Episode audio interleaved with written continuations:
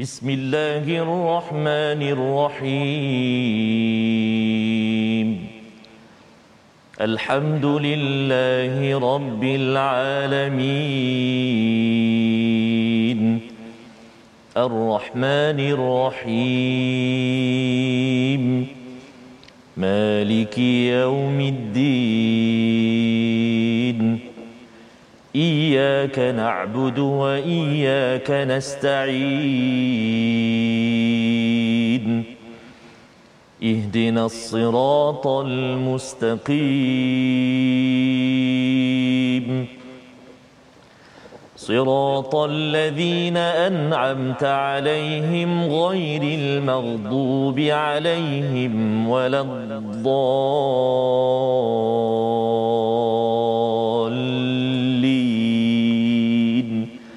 Amin. Subhanallah.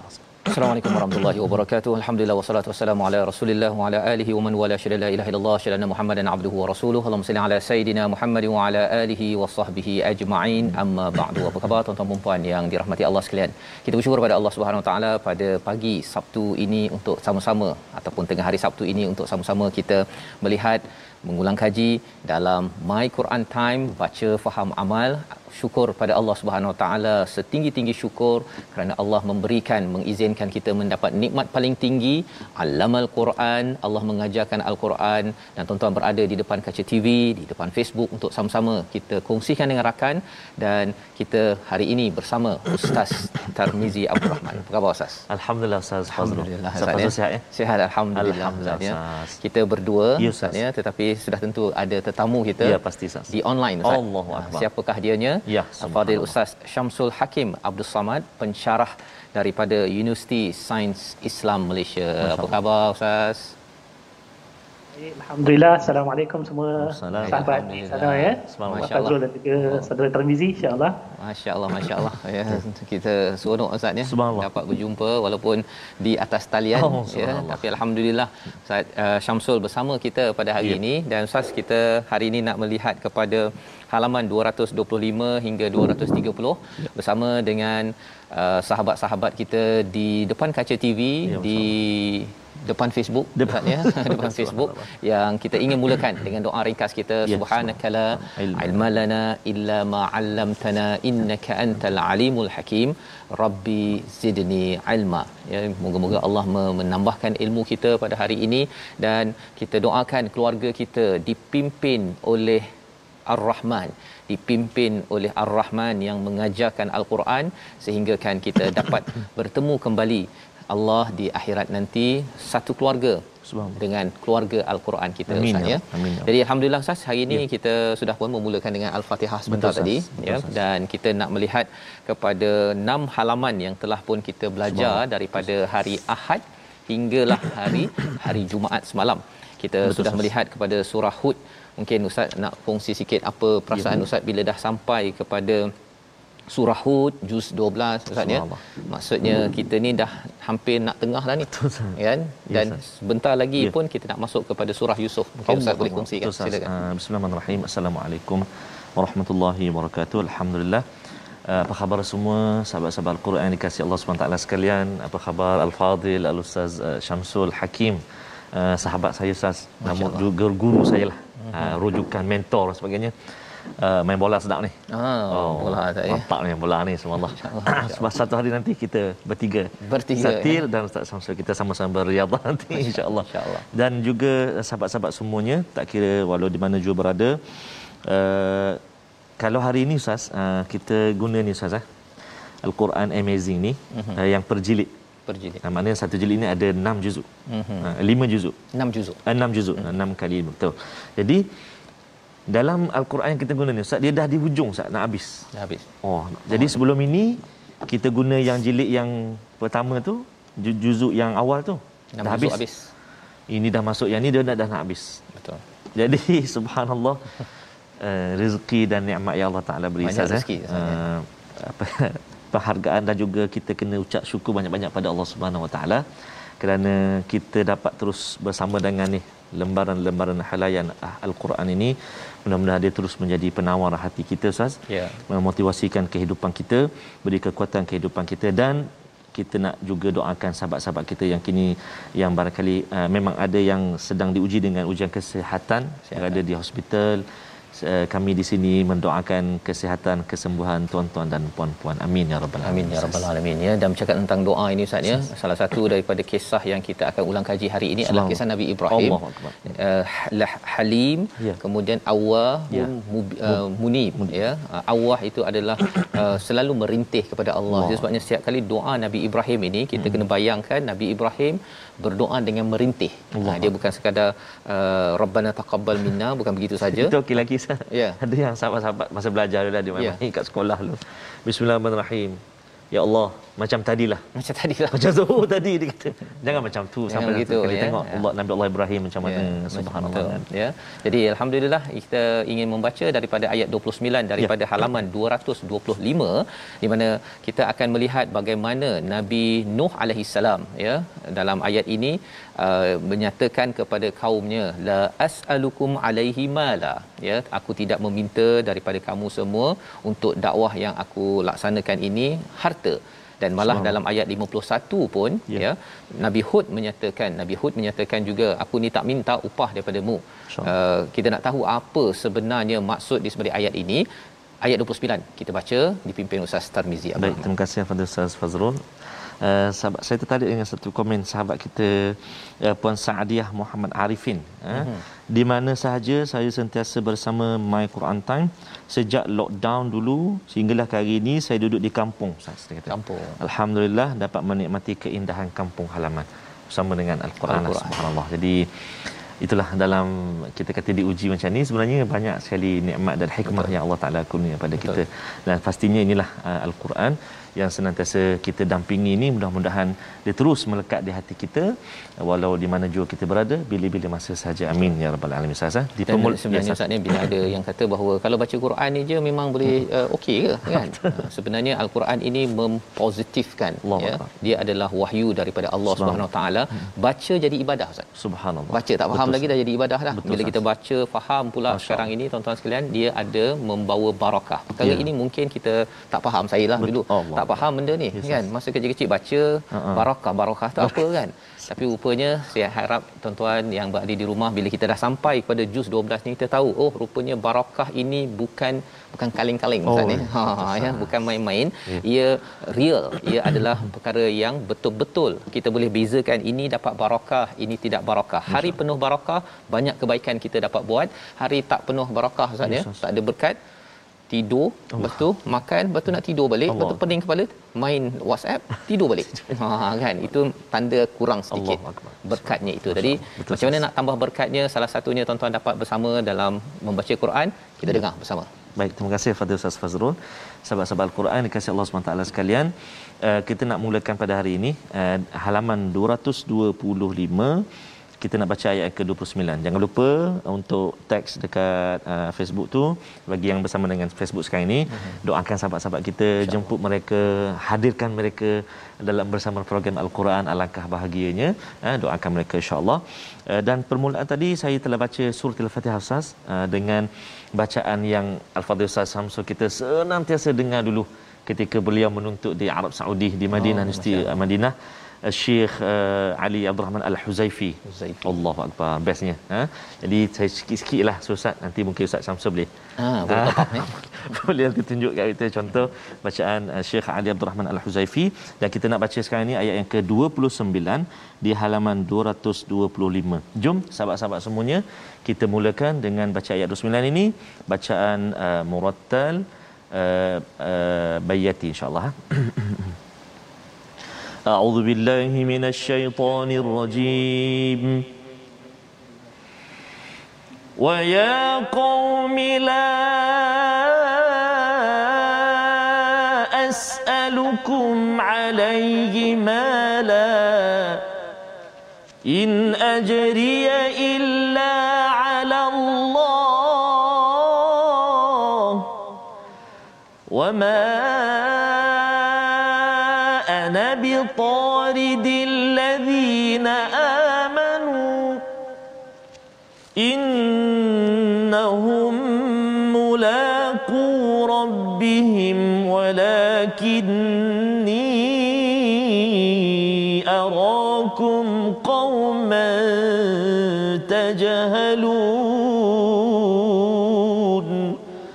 صدق الله العظيم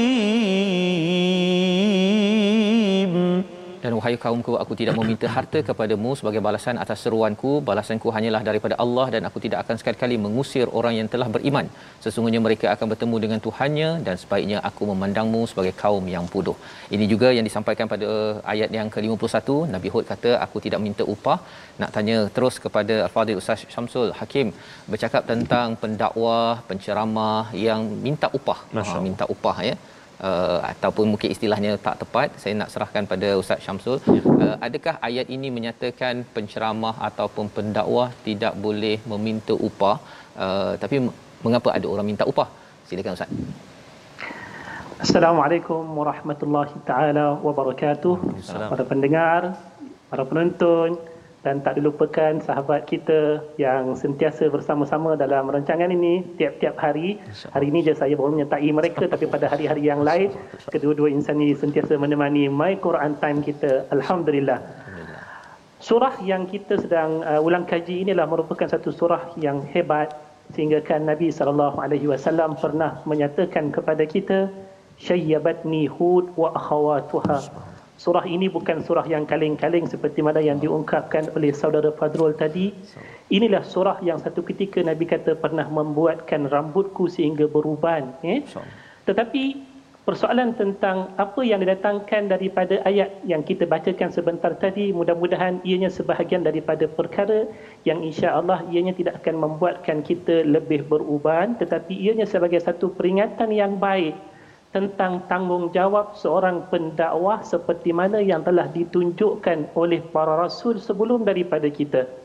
Sehinggalah kepada Nabi Muhammad sallallahu alaihi wasallam sendiri kalau kita bacakan daripada ayat-ayat yang terkandung dalam surah Hud ini bermula daripada Nabi Hud, eh, kemudian Nabi Saleh dan berikutnya nabi-nabi yang lain sebenarnya menjadi satu tabiat bagi mereka mereka melaksanakan dakwah ini dengan ungkapannya sangat-sangat ikhlas. Ini pokoknya. Tetapi bila mana sebutkan isu tentang ikhlas ini, kadang-kala masyarakat kita menimbulkan satu isu yang lain. Kalau sudah ikhlas, kenapa perlu untuk diambil upah, diminta upah ataupun diberikan apa-apa yang sewaktu dengannya. Maka inilah yang ditanyakan sebagai salah satu daripada ulang kaji kita terhadap ayat yang kita bacakan sebentar tadi.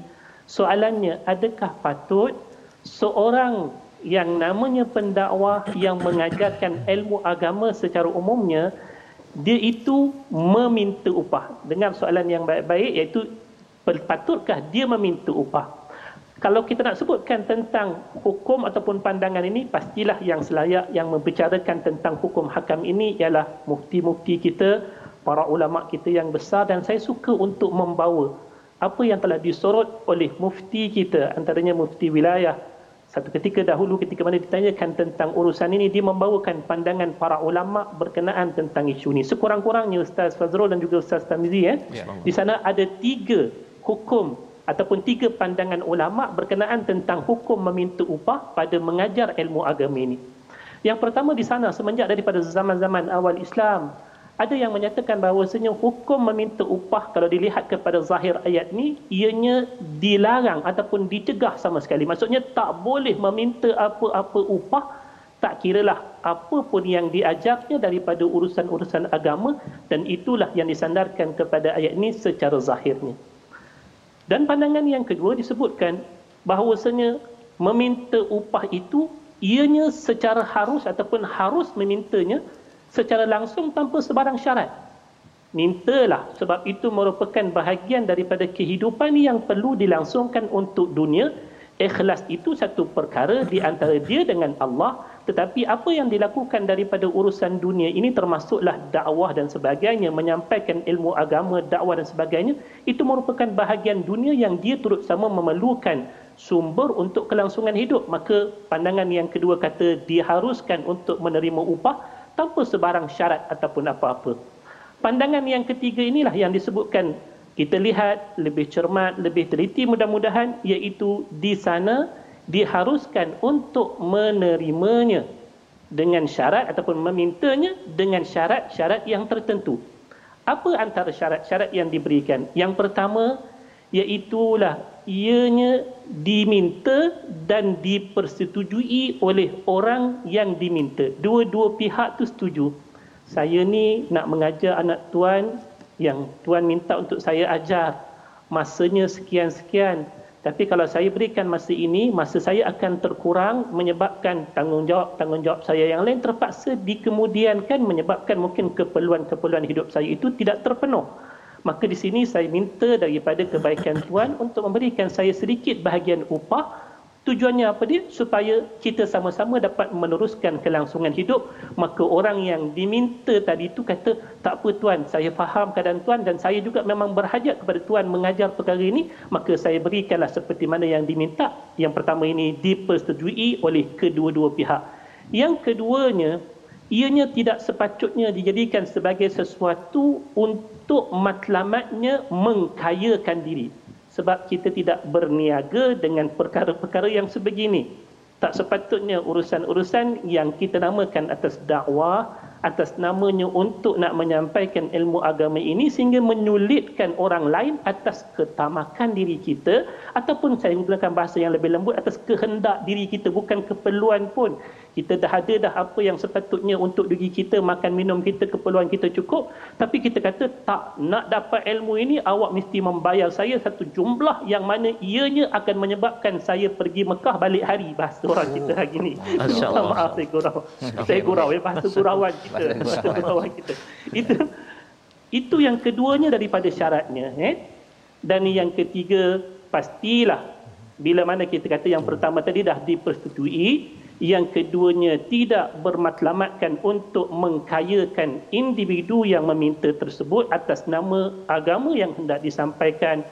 Dan yang ketiganya mestilah ianya bukan kerana kehendak-kehendak tertentu daripada pihak yang diminta tadi. Contohnya saya bagi pada awak sejumlah wang ini awak bercakaplah seperti mana yang saya nak jangan cakap benda lain sembunyikan kebenaran. Contohnya hmm. maka itu juga melibatkan hal yang perlu diperhatikan daripada kebenaran yang diberikan bersyarat. Mungkin tuan-tuan yang hendak melihat rujukan yang lebih hampir tuan-tuan boleh melihat. Soalan ini telah ditanyakan kepada mufti kita khususnya berkenaan tentang soalan bolehkah seorang pengajar al-Quran itu menerima upah daripada ajaran Al-Qurannya. Ini soalan yang boleh dirujuk kepada pandangan mufti kita sendiri. Alhamdulillah telah pun tersedia untuk kita bertepatan dengan ayat yang kita bicarakan sebentar tadi. Silakan Saudara Fazrul. Baik, terima kasih diucapkan pada Ustaz Syamsul Hakim menjelaskan tadi tentang uh, kalau tengok daripada zahir ayat Ustaznya Betul, tidak dibenarkan tetapi ada uh, rujukan-rujukan ayat lain yang pastinya ayat ini ataupun ayat 51 surah Hud yang dinyatakan Ustaz Syamsul tadi ialah bercakap tentang ikhlas. Betul. Ya, tidak ada agenda yang lebih tinggi daripada dakwah itu sendiri dan bukannya perlu disulam ya hmm. kalau ini maklumat ni kena simpan okay. yang ini pasal kamu suka okey saya bagi bukan hmm. begitu tetapi yang paling tinggi adalah menyampaikan kebenaran yep. Ya. kepada kaum Nabi Nuh ataupun kaum Nabi Hud pada pada satu zaman dahulu jadi ini pelajaran yang kita boleh ambil sedikit daripada halaman 225 yang kita ingin teruskan pada halaman 226 di mana kita berbicara masih lagi kisah Nabi Nuh ini panjang Ustaz ya dalam uh, surah Hud ini yeah. kerana bercakap tentang istiqamah Nabi Nuh antara tokoh yang istiqamah dan salah satu daripada cabaran istiqamah beliau ialah anak beliau. Betul. Maksudnya anak beliau ketika dah bina kapal hmm. sudah pun nak berlayar dah Betul. ni untuk selamat si anak kata apa pada ayat ke-43 kita nak baca ulang kaji balik semula dan kita nak berbincang usaha anak dia ni dah ber, dah berusaha Betul. yakin adakah dekat mana beza yakin usaha kita dengan formula daripada Allah Subhanahu Wa Taala. Ayat 43 bersama Ustaz Tarmizi. Baik, terima kasih kepada Ustaz Fazrul, kepada Ustaz uh, Syamsul Hakim. Subhanallah. Hilang sikit rindu dengar kupasan daripada Ustaz Samsul walaupun belum sempat bertemu lagi. Mm-hmm. Insya-Allah nanti kita bawakan. Bawakan. Kalau tak di sini di Madinah. Di sini atau di Madinah. Subhanallah. Amin ya rabbal alamin. Baik. Jadi ramai sekali sahabat-sahabat kita Ustaz di Facebook sekarang ni berkongsi Ustaz eh? tentang dapatan yang perkongsian disampaikan oleh Fadil Ustaz Samsul tadi ada cahaya hidupku Puan Zaidah uh, Muhammad Ifwat uh, clear daripada Kulai masya-Allah uh, semua mesti ikhlas yang memanggil ustaz tu ikhlas tak ah katanya subhanallah hmm. Maksudnya, bagus ni dia interaksi yang kita ustaz pun perlu kewangan untuk hidup dan bergerak ke uh, ceramah yang penting dua-dua mesti ikhlas dan bertepatan dengan syarat-syarat yang dikongsikan oleh al-fadhil ustaz Samsul tadi jadi kita nak baca sekarang ustaz sempat ya insyaallah ayat yang ke 43 43 jom sahabat semuanya kita cuba murattal hijaz insyaallah أعوذ بالله من الشيطان الرجيم قال سآوي إلى جبل يعصمني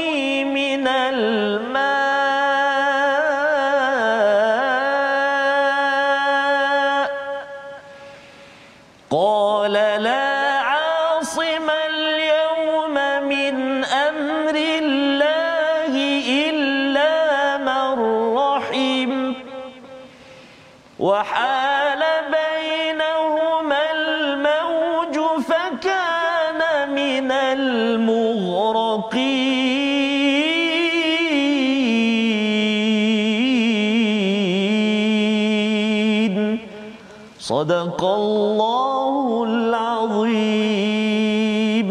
Surah Al-Azim ayat 43 dia anaknya anak kepada Nabi Nuh menjawab aku akan mencari perlindungan ke gunung yang dapat menghindarkan aku daripada air bah daripada banjir Nuh berkata tidak ada yang dapat melindungi daripada azab Allah pada hari ini selain Allah yang Maha Penyayang. Dan gelombang ombak menjadi penghalang antara kedua-duanya maka dia anak itu termasuk orang-orang yang ditenggelamkan. Inilah peristiwa yang berlaku uh, pada zaman Nabi Nuh Yes, ya. yes. uh, beliau amat uh, istiqamah berdakwah kepada keluarganya kepada orang-orang di sekitarnya hanya sekitar 70 80 orang sepanjang 900 tahun itu nak menceritakan bahawa kita terus berusaha. Kadang-kadang kuantiti ustaz ya jumlah betul, ini uh, banyak sikit bukan milik kita. Betul. ya ia adalah milik Allah Subhanahu Wa Taala. Termasuk salah satu daripada keinginan seorang ayah Ya. ialah anaknya itu mengikut kepada jalan kebenaran. Ya. dan si anak membalas tadi dengan perkataan saawi aku akan berlindung. Ya ayah disuruh naik dia kata aku akan berlindung ila jabali yasimuni. Dia yakin tentang usaha dia Ya. boleh melindungi dirinya ketika ayahnya mengajak silalah ikut jalan A dia nak pilih jalan B Ha, biasalah Ustaz ya. Ada kadang-kadang anak kita yang dia pilih Ha, jalan B C dia kata ayah tak faham sangat ni kan. Jadi macam mana sebenarnya kita nak menguruskan perkara ini Ustaz Syamsul ya? Hmm. dan juga bagaimana kita nak mengetahui sebagai seorang anak agar jangan sampai kita ini memilih jalan B Hmm. berbanding jalan A yang dicadangkan oleh ayah ataupun orang-orang yang lebih berpengalaman kita nak dengar jawapan ini Ya. tapi bukan sekarang Ustaz Ha. kita berehat sebentar kita kembali semula selepas ini my. Quran time baca faham amal insyaallah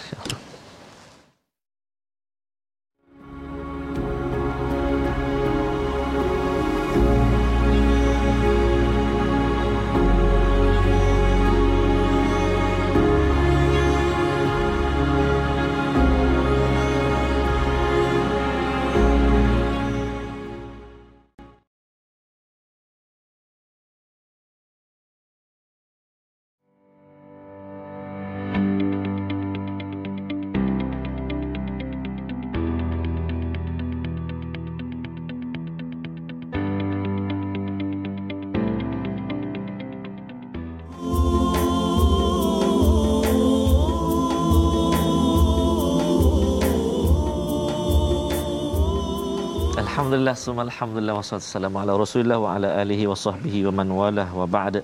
Uh, saya melihat pada apa ni Ustaz uh, Fazrul eh, uh, komen-komen sahabat-sahabat kita di Facebook saat ini ada uh, Nazik Ain, Mishah Hussein, Puan Nendayung Azlina, Rahima, Puan Arina, ramai sekali Puan Siti Awa subhanallah uh, semuanya memberi uh, ulasan-ulasan ataupun kita kata respon daripada ku- uh, penerangan yang disampaikan oleh Al-Fadhil Ustaz uh, Syamsul Hakim. Ini inilah uh, antara momen yang menarik dalam kehidupan kita Ustaz eh. selalu kita berFacebook tu kita tanya khabar dan sebagainya. Tapi hari ini kita ataupun kita dalam satu hari itu dalam masa satu jam ini kita berinteraksi maknanya kita gerakkan uh, apa otak kita ataupun uh, perjalanan kita dengan ni bermain dengan ayat-ayat al-Quran terjemahan dan juga apa yang disampaikan oleh asatizah atau guru-guru kita. Alhamdulillah.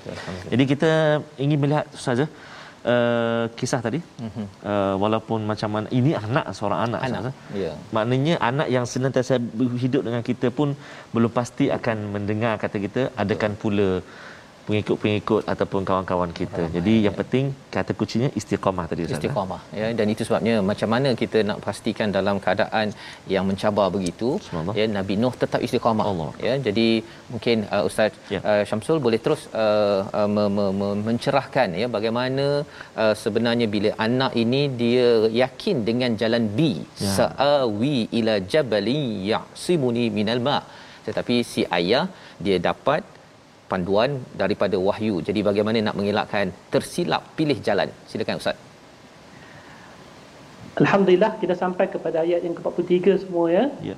Macam mana ayat yang ke-43 ni Saudara Fazrul, Ustaz Tarmizi untuk saya sendiri inilah merupakan ayat yang paling menghiris ulu hati saya Allah. bila mana saya baca. Masya-Allah. Bila saya baca ayat inilah yang menyebabkan saya menangis disebabkan oleh apa cerita yang terkandung di dalamnya.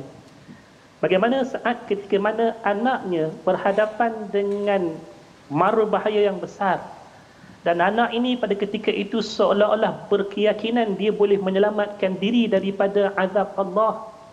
Ayah dia Nabi Nuh alaihissalam bagi tahu pada dia satu kenyataan yang saat ketika mana diungkapkan kita yakin perasaan seorang bapa itu pasti tak terlepas. Apa dia kata pada anak dia? La asimal yawma min amrillah. Takkan ada sesiapa pun yang menyelamatkan kamu daripada urusan Allah yakni azab Allah ketika mana ia tiba. Dia ingatkan anak dia pasal apa? Sebab dia tahu pada waktu itu takkan ada sesiapa pun yang dapat lari daripada azab Allah. Ini yang ditanyakan oleh saudara Fazrul tadi. Bagaimana kita nak tahu usaha yang mungkin kita sangka ianya boleh, boleh menyelamatkan kita ataupun sebenarnya usaha itu membahayakan, memusnahkan kita. Di sinilah ayat ini nak ajarkan kita bagaimana kita hendak memilih ikhtiar yang betul, usaha yang betul yang akan menyelamatkan kita dan bagaimana kita nak tahu usaha itu sebenarnya akan membahayakan kita dan membawa kita kepada kemusnahan kemudiannya. Usaha yang akan bawa kita kepada keselamatan, kebahagiaan, ialah setiap daripada usaha yang kita ambil dengan membawa ke semua yang kita usahakan itu tuju kepada rahmat Allah. Itu sebab diberikan exceptional dalam ayat ini illa marrahim. Siapa yang berada di bawah rahmat Allah sahajalah. Mereka itu apapun yang dilakukan daripada ikhtiar usaha yang dia buat akan berakhir dengan keselamatan akan berakhir dengan kejayaan akan berakhir dengan keberhasilan ini yang diajarkan oleh ayat ini. Di mana kalau kita lihat dalam konteks kehidupan kita ni perniagaan kita ke contohnya kita orang bisnes uh-huh. dalam pencarian ilmu kita ke dalam kehidupan kita nak berkeluarga ke nak mendapatkan zuriat ke apa pun yang kita buat daripada ikhtiar-ikhtiar hidup ini tuan-tuan dan juga puan-puan yang dirahmati Allah kita perlu selaraskan agar matlamat yang kita lakukan daripada usaha-usaha kita ini ianya adalah untuk tidak lain tidak bukan satu sahaja yang kita nak capai daripada apa yang kita buat kita nak Allah rahmati kita. Sebab dengan rahmat yang tiba daripada Allah atas usaha yang kita selaraskan untuk mencapai matlamat tersebut itulah sahaja yang akan mendapatkan keselamatan dunia dan juga akhirat buat kita sehinggalah kepada kebahagiaannya. Apa usaha-usaha yang bertentangan dengannya? Yang lawan Allah yang menjauhkan kita daripada kasih sayang Allah lawan kepada rahmat ialah laknat ia pasti akan membawa kita kepada ke arah kemusnahan, ke arah kesesatan, ke arah ketidakbahagiaan dalam hidup. Maka peringatan untuk kita daripada ayat ini sebenarnya hasil daripada pesan Nabi Nuh ini walaupun dalam saat yang kita tahu ianya pasti diikuti dengan perasaan belas kasih seorang ayah kepada anak Betul. ia tetap ingatan untuk kita yang masih lagi punya anak yang masih lagi hidup belum lagi berlaku apa-apa kepada mereka lakukanlah usaha kita ini. Untuk diri kita, untuk keluarga kita ni, pesan pada diri kita, pesan pada anak-anak kita, buatlah apa pun, jadikanlah matlamatnya yang satu, dapatkan rahmat daripada Allah kamu pasti akan selamat dunia dan juga akhirat insya-Allah. Ustaz, bila Ustaz cakap uh, tentang rahmat itu tadi, mungkin Ustaz boleh cerahkan hmm. tentang uh, bagaimana nak memastikan usaha kita ini betul-betul selaras untuk mendapat rahmat Allah dan tidak tersasar ya, uh, tidak tersasar. Kadang-kadang dah usaha tu ingatkan dah macam menuju rahmat Allah tapi rupanya boom tersasar macam mana uh, senarai semak kalau ada ataupun tips untuk pastikan betul-betul apa yang kita buat macam hari inilah. Hari ini ya kita bina keluarga bina bisnes. Uh, betul-betul ianya menuju rahmat Allah Jawapan yang paling ringkas yang kita mampu sampaikan iaitulah apa yang telah Allah tinggalkan kita ini yang sedang kita duduk berbicara tentangnya iaitulah Al-Quran yang Allah datangkan. Itulah rahmat sebenarnya untuk kita yeah. dalam bentuk panduan yang diberikan. Begitulah juga dengan sunnah Nabi sallallahu alaihi wasallam. Kita ikut jalan tersebut insya-Allah di hujungnya kita akan melihat rahmat Allah yang terbesar tetapi dalam perjalanan kita menuju sampai ke penghujungnya nama syurga itu pun kita akan sentiasa diiringi dengan rahmat daripada Allah. Ringkas cerita, ikutlah panduan Al-Quran, ikutlah petunjuk daripada Nabi. Kenapa anak ini ditenggelamkan oleh Allah? Sebab dia tidak ingin mengikut wahyu, dia hanya mengikut wahyu. nafsu dia yang nak melarikan diri daripada petunjuk ayahnya yang menunjukkan arah kebenaran menerusi wahyu yang telah diturunkan kepada dia dan dia mengingkari ayahnya yang merupakan seorang rasul pada masa tersebut. Ini pengajaran untuk kita semua sebenarnya. Jelas Ustaz ya sebenarnya maksudnya kita belajar Quran sekarang Allah. ini adalah untuk kita sebenarnya nak cari rahmat Allah. Betul. Kan agar Betul. memandu kita dan bila cakap tentang rahmat Allah ini uh, wahyu uh, Ustaz ya Nabi Nuh mendapat wahyu tetapi ada satu ayat pada ayat yang ke-47 ini amat menarik sebenarnya Betul. ya dan ini yang kita nak minta pencerahan daripada Ustaz Syamsul selepas kita baca ayat 47 ya. ini disebabkan biasalah dalam hidup kita ni kalau ayah tadi Nabi Nuh sayang pada anaknya minta kalau boleh anak dia selamat ya pada ayat yang ke uh, 545 itu iaitu uh, sesungguhnya anakku ini daripada ahli keluargaku tetapi Allah tegur ya Allah tegur dan kemudian Nabi Nuh membaca doa ayat 47 kita baca bersama Ustaz Tarmizi. Baik, terima kasih Fatih Ustaz Fazrul. Kita ingin bacakan uh, ayat yang ke-47 uh, ini masih lagi uh, dialog sah? Ya. Perbualan ya? Mm-hmm. antara seorang ayah anda ya, dengan dan. anak anda. Inilah juga yang berlaku dalam kehidupan kita saja saban hari kita berdialog kita berbicara dengan anak-anak kita. Dan saya sangat tertarik dengan apa yang disebut oleh Ustaz uh, Syamsul tadi. Kita mencari rahmat Allah SWT apa juga uh, usaha kita kan? Apa juga pencarian kita yang paling pasti kita nakkan rahmat daripada Allah Subhanahu wa taala. Baik, kita cuba ayat yang ke-47. Baca kita baca dengan uh, bacaan uh, nahwan eh? kita cuba ya insya-Allah. A'udzu billahi minasyaitonir rajim. Qala rabbi inni a'udzu bika an أسألك ما ليس علم وإلا تغفر لي وترحمني أكن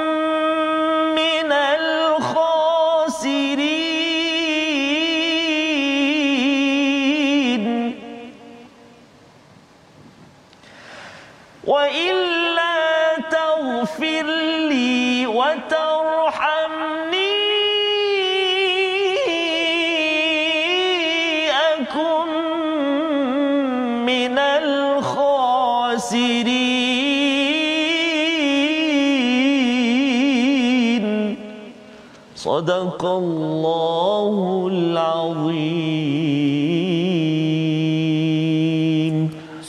Al-Azim dia Nabi Nuh berkata, Ya Tuhanku sesungguhnya aku berlindung kepadamu untuk memohon kepadamu sesuatu yang aku tidak mengetahui. Jika engkau tidak mengampuniku dan tidak mengasihaniku, nescaya aku termasuk ke dalam golongan orang-orang yang rugi. Uh, kali ini Nabi Nuh bercakap Ustaz ya meminta kepada Allah ya uh, yakin bahawa Allah yang paling berkuasa hmm. dalam masa yang sama ada jiwa seorang ayah ya, ya anakku ini ahli keluargaku Allah. wahai Tuhan ya. hmm. ya kemudian ditegur oleh Allah Subhanahu taala dan uh, yang ustaz baca sebentar tadi itu itu lagu apa tadi ustaz? Lagu nahwan ustaz. Nahwan ustaz ya. Memang dia suasana dia ya. pun terus terbawa terus macam mana Betul. Nabi Nuh uh, berdoa uh, aku berlindung daripada minta benda yang aku tak ada ilmu ya. Uh, apa maksud ilmu di sini? Dan ada uh, ustaz Syamsul ada orang kata kalau nak doa ni mintalah segala-galanya. Betul. kalau boleh nak minta kalau kereta tu kereta warna ini rodanya empat dah empat lah spesifik uh, Jadi macam mana sebenarnya adab berdoa yang dijelaskan di sini dan apa ibrah untuk kita bersama ulang kaji silakan. Okey, menarik doa ini ya, Saudara Fazul. Bagaimana kita lihat dalam doa ini dia ada dua bentuk secara umumnya. Bentuk yang pertama kita meminta untuk mendapatkannya. Contohnya macam tadi lah sebut nak kereta, nak rumah tapi yang paling patut kita minta itu minta syurga Allah Subhanahu Wa Taala. Ini antara permintaan yang Nabi kata jangan lupa untuk minta mintalah syurga Firdaus eh? Dan yang kedua iaitu minta jauh minta elak minta janganlah tiba datang iaitu kita sebutkan dalam bahasanya sebagai ta'awuz aku minta lindung janganlah bagi kena dekat diri kita. Maka bentuk yang kedua inilah yang kita dapat lihat dalam ayat yang ke-47. Cuma nak ditanyakan iaitu apa yang diminta lindung oleh Nabi Nuh pada saat ini daripada meminta sesuatu yang dia tidak tahu akannya. Apa yang dimaksudkan dengan ilmu? Perkataan Nabi Nuh dalam ayat ini, apa yang telah diungkapkan sebenarnya oleh Allah dalam ayat yang sebelum daripada ayat 46. Di mana ayat 46 itu adalah merupakan jawapan bagi apa yang telah diminta dalam ayat yang ke-45 dalam ayat 45, Nabi Nuh sebutkan pada Allah bila mana dia tengok anak dia lemas, bila mana dia tengok anak dia berhadapan dengan kesukaran adab Allah yang tiba, timbul dalam diri dia perasaan kasih seorang ayah itu fitrah manusia yang ada. Maka bila mana dia tengok anak dia lemas tenggelam, kiranya matilah dalam azab tersebut, datang fitrah seorang ayah untuk nak menyelamatkan si anak tadi dalam daya upaya yang dia ada maka dia bermohon kepada Allah dengan ungkapannya pada ayat yang ke-45 dia kata inna bani min ahli. Sesungguhnya anakku ini adalah merupakan daripada kalangan aku daripada kalangan keluarga ku lah. Itu maksud diri dia. Eh ini apa yang kita tahu daripada fitrah manusia seorang anak selama mana dia hidup di dunia ini dia berhubungan antara ibu anak ayah anak ini benda yang biasa. Tetapi dalam keadaan tersebut bila mana anak itu telah pun meninggal dunia tenggelam dalam keadaan kekufuran terhadap perintah Allah dan juga rasulnya Allah bagi tahu dalam ayat yang ke-46 bahawa apa yang disangkakan pada saat ketika getir tersebut bahawasanya masih lagi wujud hubungan di antara dirinya dan juga anaknya Allah kata hubungan itu sudah tidak ada lagi pada saat ini apa Allah. yang kamu sangkakan daripada hubungan hidup ketika mana kamu hidup dulu dengan si anak pada saat ketika mana ini telah pun tiba azab Allah tiba anak itu mati dengan sebab azab tersebut apa yang kamu sangkakan hubungan itu masih lagi ada hubungan itu sebenarnya telah pun tiada Allah. inilah yang dikatakan sesuatu yang tidak diketahui oleh Nabi Nuh pada saat tersebut Allah khabarkan kepada baginda di mana dalam ayat ini nak bagi tahu kepada kita hubungan yang sebenar-benarnya yang akan terwujud sampai bila-bila antara seorang dengan seorang yang lain yang akan membawa dia tetap berhubungan sekalipun selepas terpisahnya nyawa. Ialah bila mana hubungan itu dibina atas taqwa kepada Allah taati Allah dan juga rasulnya Inilah perkara yang mungkin dalam kalangan masyarakat umum kita ada sebahagiannya tak mengetahuinya. Bila dia kata hubungan anak dan ibu maka ia akan berkekalan selama-lamanya. Ianya akan ada hubungan tersebut di atas muka bumi ini bahkan kita wajib untuk berlaku ihsan kepada ibu dan ayah.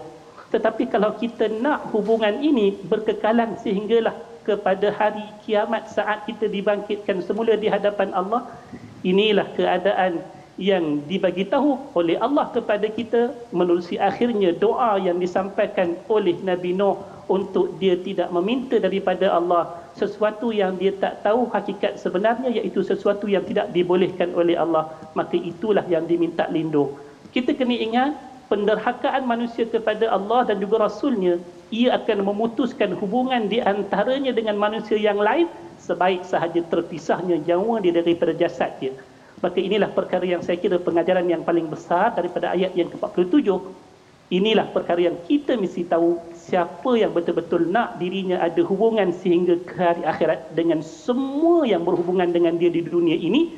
Dia kena ajak semua untuk bina perhubungan tersebut atas dasar takwa kepada Allah dan juga Rasulnya, takwa kepada Allah dan juga taati Allah dan juga Rasulnya, taat perintah Allah, taat perintah Rasulnya dan kemudian dia mati di atasnya ayah, ibu, anak-anak kita kena tahu bila mana kita hidup dengan ini sahajalah kita akan disatukan di akhirat Tapi kalau yang sebaliknya, kita tahu Allah dah ceritakan dalam surah Abasa wa Tawalla ayat yang ke-34, Yawma yafirrul mar'u min akhi wa ummihi wa abi. Akan tiba satu saat, seluruh manusia itu akan lari daripada adik-beradik dia. Allah. Akan lari daripada ibu dan ayahnya. Kita akan terpisah.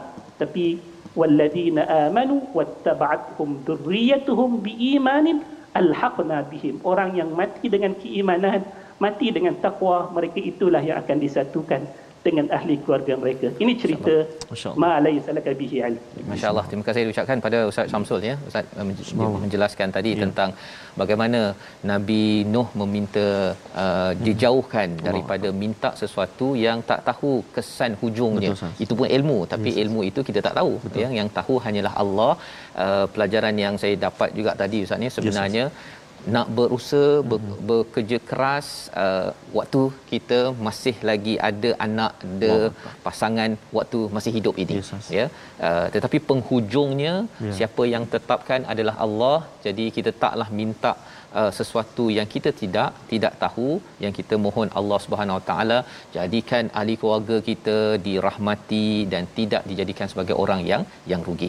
Dan bila bercakap tentang kita minta uh, keluarga kita ini diampuni ya uh, tidak jadi orang yang rugi, uh, perjuangan nabi-nabi ini kita tengok daripada awal surah Hud sehinggalah kepada kisah Nabi Nuh ya kisah Nabi Hud ialah uh, untuk uh, meminta istighfar dan taubat ajak kepada kaumnya untuk istighfar taubat kita baca ayat 61 dan kita nak tengok apa beza di antara istighfar taubat selepas ini kita baca dahulu ayat 61 halaman yang ke 228 silakan Ustaz Baik, terima kasih Al-Fatihah Ustaz Fazrul. Subhanallah menarik sekali uh, kupasan hari ini. ya.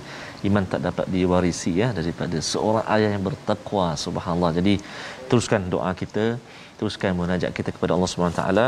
Saya teringat ada satu ayat dalam surah Asy-Syu'ara kata silap saya Ustaz ya. Uh, yauma la yanfa'u malun wala banun illa man atallaha biqalbin salim. Hari yang tak akan ber- beri manfaat uh, harta benda yang banyak, anak pinak yang ramai kecuali orang datang bertemu dengan Allah SWT dengan qalbin salim hati yang salam sejahtera hati yang baik raja dalam kehidupan kita hati ya Hati, Ustaz? hati ya betul. jadi mudah-mudahan Allah SWT senantiasa memandu hati kita hati anak-anak kita juga Allah SWT pandu amin ya rabbal alamin baik jadi kita baca Ustaz uh, ayat yang ke-61 ya ya Baik, kita cuba uh, bacaan yang saya kira yang terakhir untuk hari ini, ayat yang ke-61 ni. Ya, uh, kita cuba dengan sikah, ha? taranum murattal sikah. A'udzubillahi minasyaitonirrajim. وإلى ثمود أخاهم صالحا قال يا قوم اعبدوا الله ما لكم من إله غيره هو أنشأكم من الأرض واستعمركم فيها واستعمركم فيها فاستغفروه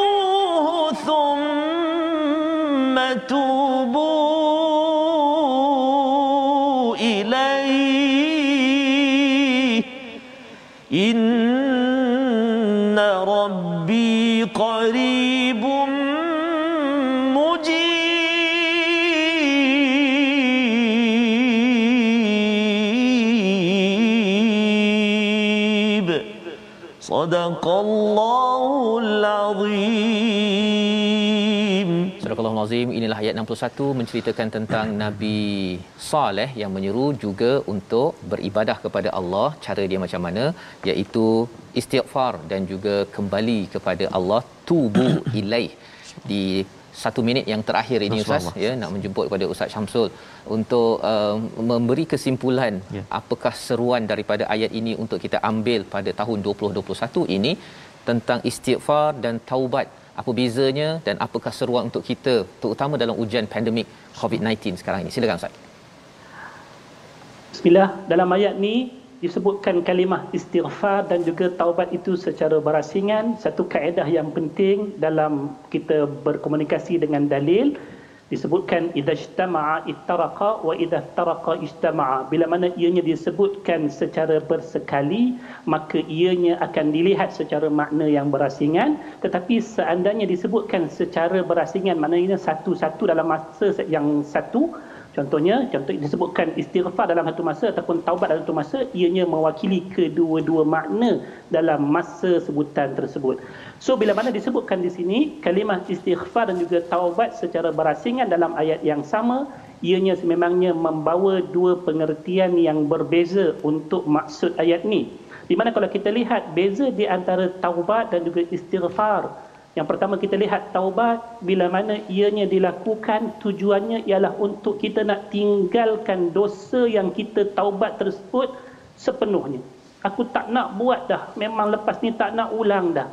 Tetapi dalam perbuatan istighfar kita, Ianya pada ketika itu adalah untuk memohon keampunan untuk waktu itu bagi dosa yang kita buat di saat tersebut sahaja bukan kita sampai kepada taubat. Maksudnya nak kata taubat ni dia lebih besar, besar. dia nak berazam tak nak ulang dah. Tapi kalau istighfar ni kadang-kadang lepas ni kita buat lagi tapi dia punya permintaan ampun tu tetap datang dalam diri dia. Yang keduanya taubat ni dia ada batas waktu tapi istighfar tak ada batas waktu. Maksudnya taubat ni bila kita sampai nyawa kita di kerongkong ataupun terbitnya matahari belah barat seperti mana yang disebutkan oleh Nabi, taubat akan tertutup untuk kita.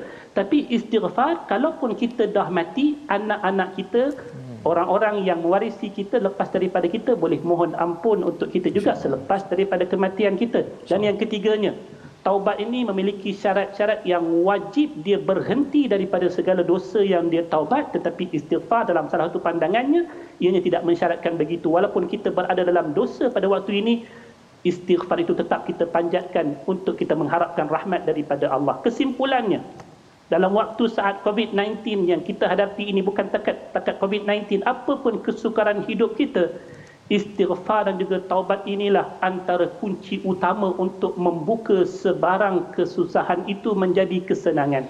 Inilah yang perlu ada dalam kehidupan seharian kita, keinginan kita untuk berusaha menghalau sekalian dosa dalam hidup kita agar ianya diampunkan oleh Allah dan kembali yang namanya taubat tadi kembali kepada asal fitrah kita bersih daripada dosa dengan bersihnya kita dalam dosa daripada dosa tersebut insya-Allah Allah kembalikan balik kebahagiaan dalam hidup kita kesejahteraan dan menjamin kebahagiaan sehinggalah hari esok insya-Allah. Insya wallahu a'lam. terima kasih ucapkan pada Ustaz Syamsul ya berkongsi pada hari ini. Dan Ustaz kita nak berdoa pada Allah Subhanahu taala agar Allah ampunkan kita dan kita diberikan uh, peluang kesungguhan untuk bertaubat agar Allah memberikan keselamatan di sini sampai ke sana Ustaz. Amin.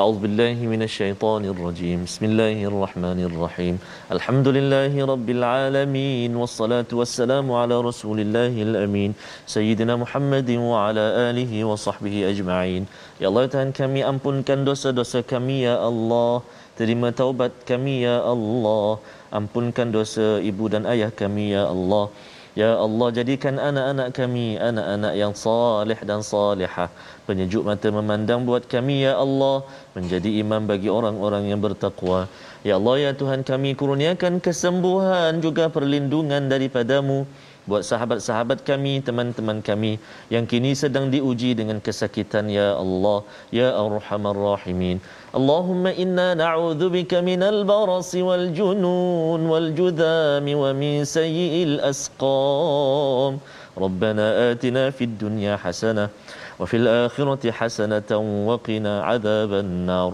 والحمد لله رب العالمين Amin ya rabbal alamin. Terima kasih ucapkan kepada Ustaz Tarmizi dan Al-Fadil Ustaz Syamsul Hakim Abdul Samad yang berada di online sekarang. Terima kasih Ustaz dalam kekangan masa dapat ya. berkongsi permata dan permata inilah untuk kita istighfar dan bertaubat ini yang kita ingin sebarkan, ingin kita lebarkan dalam masyarakat dalam tabung gerakan Al-Quran. Tuan-tuan yang menyumbang inilah perjuangan kita agar ahli keluarga kita ini diselamatkan sentiasa istighfar dan bertaubat dan hingga kan ahli keluarga kita tidak menjadi seperti anak Nabi Nuh ya tetapi kita tahu bahawa sebenarnya ilmu itu hanya ada pada Allah semata-mata insyaallah kita bertemu dalam ulangan dan pastikan tuan-tuan jaga keselamatan jaga kesihatan yep. tanya diucapkan pada yang ter, sudah mendaftar Betul. untuk vaksin vaksin yep. ya dan insyaallah kita doa Allah pelihara kita di sini sampai ke sana. Amin. Quran time baca faham amal insya-Allah.